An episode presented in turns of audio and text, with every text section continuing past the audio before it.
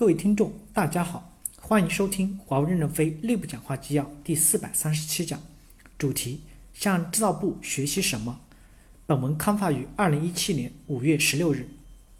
接上文第二部分，自动化背后的英雄不是机器，而是人的智慧。在自动化、智能化的生产过程中，人看不见了，但智慧无处不在。从提取配件到整机打包，手机生产线只有一百二十米。连以往被认为无法随线的集中式庞大的老化房都小型化随线了，高度降到一点六米。改善的智慧并不完全依赖于硬件资源的投入，只要多想多试，一定有更好的方法。李建国讲了一个故事，在精益改善的过程中，日本顾问要求针对问题提出至少七种解决方案。为什么要七种方案？就是要把智慧充分的发挥出来，针对多个方案分析利弊得失，上下游达成一致，最后再快速的实施。自动化生产背后的英雄是人，而不是机器。在自动化时代，精兵路线更需要加大对高端人才的引进，以及与专业领域的权威的深度合作。商业环境的改善不是靠多建一个工厂、多招一个人、多投一分钱，而是靠我们的专业能力去沟通和推动，高度依赖于人才的技能与经验。所以，我们采取精编战略，重人才质量，不追求数量，在各个领域引入专家和明白人，对外广交朋友，为我所用。以公共关系八项基本工作原则为指引，在全球开展工作。第三部分，可视化、数据化应用对公共关系 IT 化的借鉴意义。制造部从精益生产向以精益生产为基础的智能化转变，让精益生产插上了智能化的翅膀，用自动化、数字化、智能化的工具和技术改造制造业务，大幅提升了生产效率。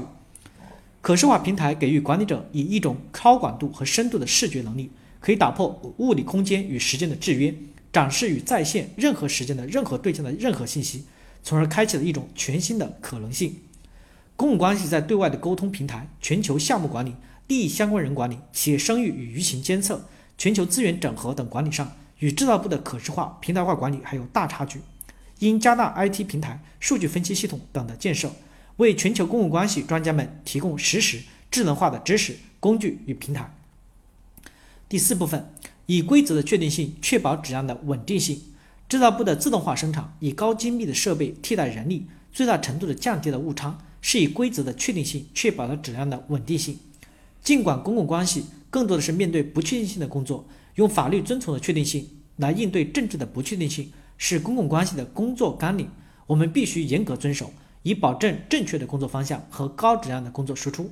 以开放的心态向业内公共关系和政府关系专家学习和合作。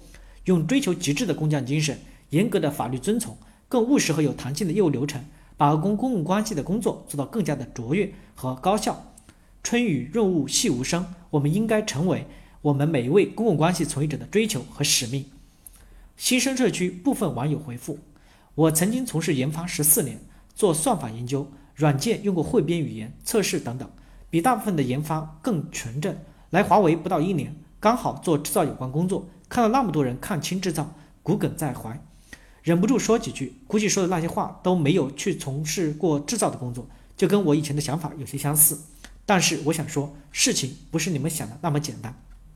一，制造为了产品质量，可谓是两两头不是人。试问那些富士康等代工厂在发生质量问题的时候，会追着研发管吗？为研发管吗？当然，问题会反映，但是你研发有没有反应，有没有解决，不关我的事。反正我是拿钱给你代工的，质量好不好跟我没有关系，我拿到加工费得了，没必要得罪你，弄得大家都不好过。可是我们制造不行啊，义不容辞。什么改进质量、降低不良率，还是增加产品的质量可靠性，这些方方面面都涉及到研发。有事只能追着研发跑，得得罪人了。所以研发的同事最讨厌制造了，他们就是个刺头。二，研发有时确实不给力。出现问题都几个月了，愣是没有解决方案，实在不行有个妥协的方案也好。研发的不会知道，出现问题的比率达到一定程度，必须停产停线。不停线，假如真的有问题，还批量生产，那就惨了。几十上百个人就在那里凉着，而且上面一般人的考核都会影响，同时还影响计划。今天少生产多了，直接影响明天后天的计划安排。还有更重要的是，假如问题没搞清楚，生产出来的东西有批量问题怎么办？谁来负责？负得起这个责任吗？第三，制造，顾名思义就是个生产的，就是制造产品的。有关制造的问题，他们解决天经地义。但是碰到有关产品的技术问题，不找研发找谁呀？不找设计的人找谁呀？就算制造有能力搞定产品技术问题，那研发就不应该为自己开发的产品负责吗？四，最重要的一点，制造的人也是忙得很，没有必要跟大家过不去。有事情解决不了才找人求助，难道会找人去解决生产问题？有人说一个螺丝也会求助研发，但是这个螺丝只是拧紧一下，我相信不会找人，说不定这个螺丝的尺寸不合格有问题，不找设计的。改？难道自己拿锤子、拿锯子干，或者下次继续不合格？五制造也许有各种弊端、各种通病。我从十几年的外企去到里面，比你们更有深刻的体会。但是正是有他们在不断的挑刺、不断的改进，才有我们产品质量的飞快进步。最后说，大家都在同一条船上，没必要看清制造，他们也不容易，都是为了把工作做好，多体谅一点，站在别人的角度，会有不同的心态。感谢大家的收听。敬请期待下一讲内容。